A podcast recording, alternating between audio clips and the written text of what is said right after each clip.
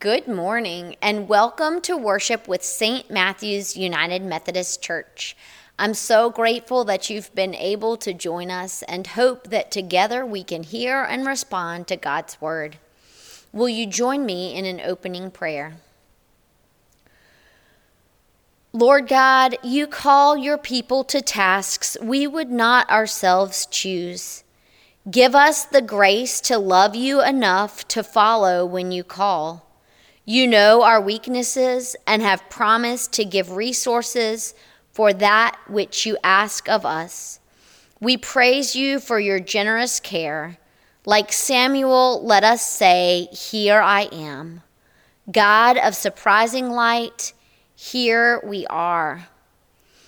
We are surrounded, O oh God, with people who need to hear the story people who need to meet the one from Nazareth, Jesus our Lord. Make our homes and our places of worship places of hospitality and welcome. As we are physically separate, help us to reach out in ways that make a difference. Make our words and actions words and actions of invitation. Like Philip, let us say, Come and see. God of surprising light, here we are. Amen. Our scripture reading this morning comes from Mark chapter 1, beginning with verse 11. And a voice came from heaven. You are my Son, the beloved. With you I am well pleased. And the Spirit immediately drove Jesus out into the wilderness. He was in the wilderness forty days, tempted by Satan, and he was with the wild beasts, and the angels waited on him. Now, after John was arrested, Jesus came to Galilee proclaiming the good news of God and saying, The time is fulfilled and the kingdom of God has come near. Repent and believe the good news. As Jesus passed along the Sea of Galilee, he saw Simon and his brother Andrew casting a net into the sea, for they were fishermen. And Jesus said to them, Follow me, and I will make you fish for people. And immediately they left their nets and followed him. And he went a little further. He saw James, son of Zebedee, and his brother John, who were in the boat mending their nets. Immediately he called them. And they left their father Zebedee in the boat with the hired men and followed Jesus. This is the word of God for us, the people of God. Thanks be to God. If you listened very carefully, you might have noticed that the first line of this week's scripture was also the last line of last week's scripture. Last week, we started moving our way through the book of Mark, and we ended our scripture with Jesus' baptism. And the culmination of Jesus' baptism when the Holy Spirit rested on Jesus and a voice was heard saying, You are my Son, the beloved. With you I am well pleased. And that verse, that phrase, is an important bridge because it connects to who Jesus is and to his baptism and it shows us Jesus' identity. And also, as we talked about last week, it shows uh, what our identity is when we are baptized into the life of Christ. But that identity, that centering in the love of God, you are my beloved. With you I am well pleased. The very next line is the Spirit drove or the Spirit drew Jesus into the wilderness. We are God's beloved people. Somewhere along the way, we may have heard or picked up or maybe just hoped that being God's beloved ones, being the chosen ones of God, would mean that we get to avoid hardship and temptation. That a loving God would never put God's people in the wilderness. But that's not the way the Bible tells it. God drew God's people out of Egypt by God's great love, and then they wandered in the wilderness. God alighted on Jesus at his baptism, declared God's love, and drew Jesus into the wilderness. So many of us have experienced wilderness grief, pain, loss, confusion, spiritual struggle. So many of us have experienced wilderness recently. And we might be tempted to ask, Where is God? And why has God failed us that we're having this experience of wilderness? But God has not failed us. God has drawn us into the wilderness as God drew Jesus into the wilderness as a place of struggle, but also as a place of intimacy with God, as a place of temptation, but also as a place where angels bear witness. And God's presence is close and real. So the Spirit of God drew Jesus into the wilderness. And while he was in the wilderness, he was tempted. He was with wild beasts. And there's a curious openness. Was he with wild beasts that were threatening? Or was he with wild beasts in the way the prophet said? When the kingdom of God appears, the wolf will lie down with the sheep, and the lion will lie down with the lamb. We don't know. And that openness invites us to wander and to sink into God's story. After the angels waited on him and after he was in the wilderness, Jesus returned to his usual.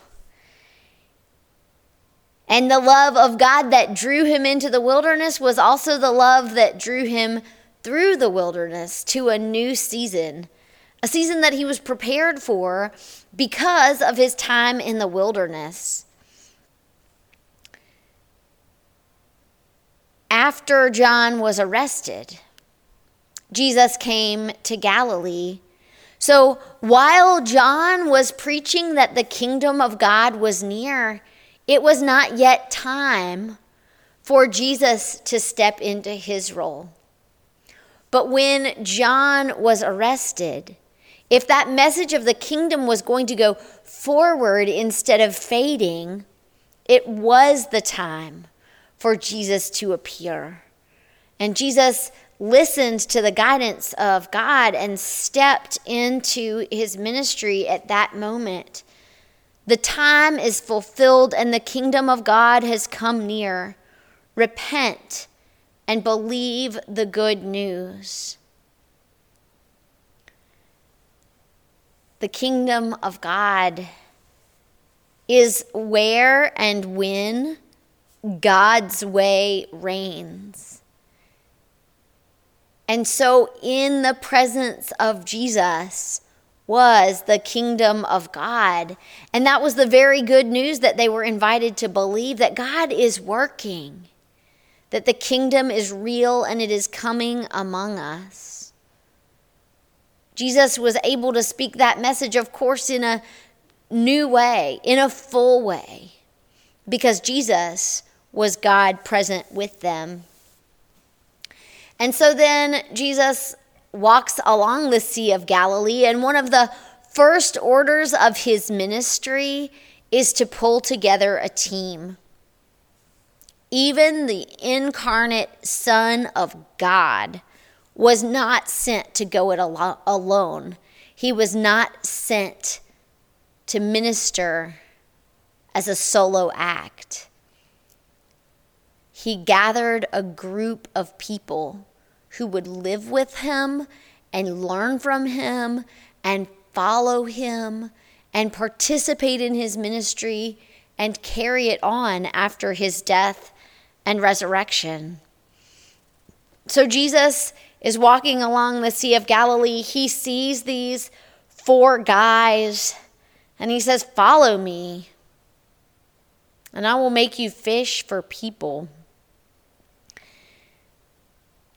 I have to imagine that something about Jesus' presence, that clear love of God that had been tested and emerged from the wilderness strong and true, shone through Jesus. That it was the love of God that compelled them to be part of something new. That knowing that they were with Jesus, the beloved of God, and knowing that they were invited to experience and share God's love, drew them forward from what they knew and what was comfortable and familiar for them into new territory of serving and following and living into God's way. So often, we can be burdened by what we should do or what we're expected to do or or a sense of obligation and maybe heaviness about following the ways of God. But God's way is not to should us into action. God's way is to love generously and abundantly and right there in person so that they can't help but go deeper and follow more and share the love that they're experiencing. I wonder for us, especially in a season that has been so hard, what would it be like for us to truly open our hearts and lives and receive the love of God that is always ready and always waiting for us? to be transformed by that love. And instead of hearing some sort of a demand to give up good things, we would instead receive a joyful invitation to step into better things and to welcome the presence of Jesus and to share the love of God. I'm still pondering what that looks like for me and for my family. but I ask the question and I listen for God's answer. And I hope and I pray that I and you and all God's people are drawn deeper and deeper into that love that has the power to change the world and to change us and to draw us into new and good and faithful places following Jesus.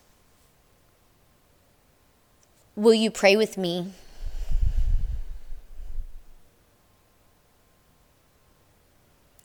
Holy God, your name is love. And we love because you first loved us. Clear away those things that distract us, the things that draw us apart from you, the worries and fears that cloud our vision, and call us once again into the presence of your healing and empowering love. We pray not just for our congregation, but for everybody who turns to Jesus. That we would be shaped and sent forth as people who love and who live in your love. On this weekend of Martin Luther King Jr. Day celebrations, we recognize that we have not lived your love across differences of race, that we have leaned into our comfort and held tight to our nets and to our fishing boats. We pray, O oh God, that you would pry our fingers loose from any lingering prejudice, from any ways that we rely on our position or our background for the security and the plenty that should come only from you. Teach us, O oh God, to listen well, to listen especially to our brothers and sisters in Christ who have faced discrimination or oppression or hardship, to our black and brown brothers and sisters.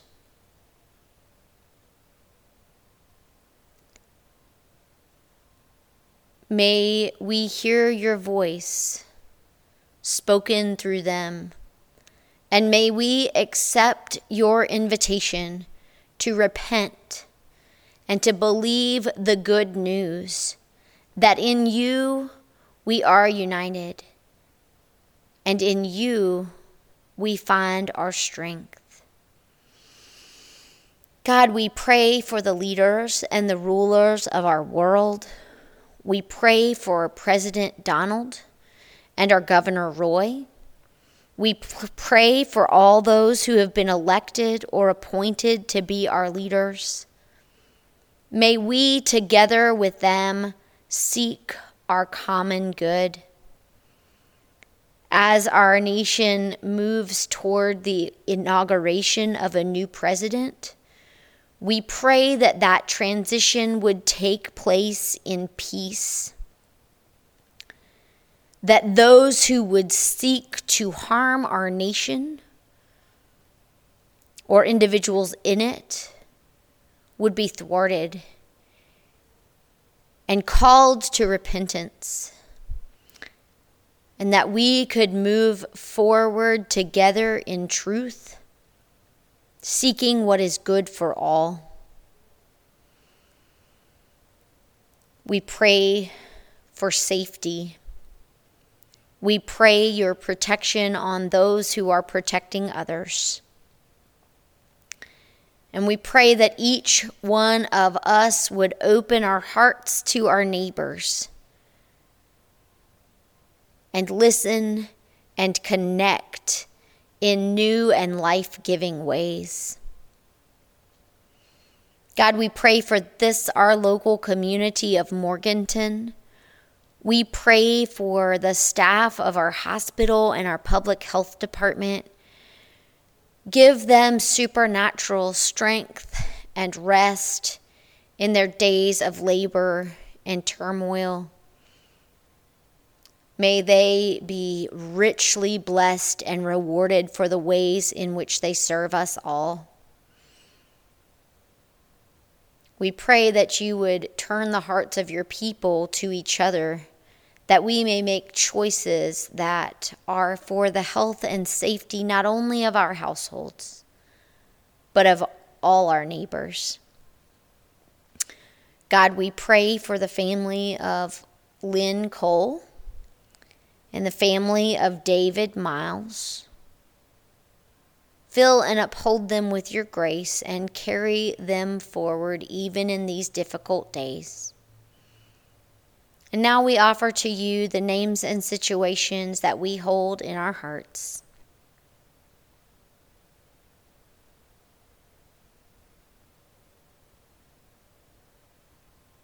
Hear and answer our prayers, Lord Jesus, as you lead us in your way, as we offer you the words that you first gave to us. Our Father, who art in heaven, hallowed be thy name. Thy kingdom come, thy will be done on earth as it is in heaven.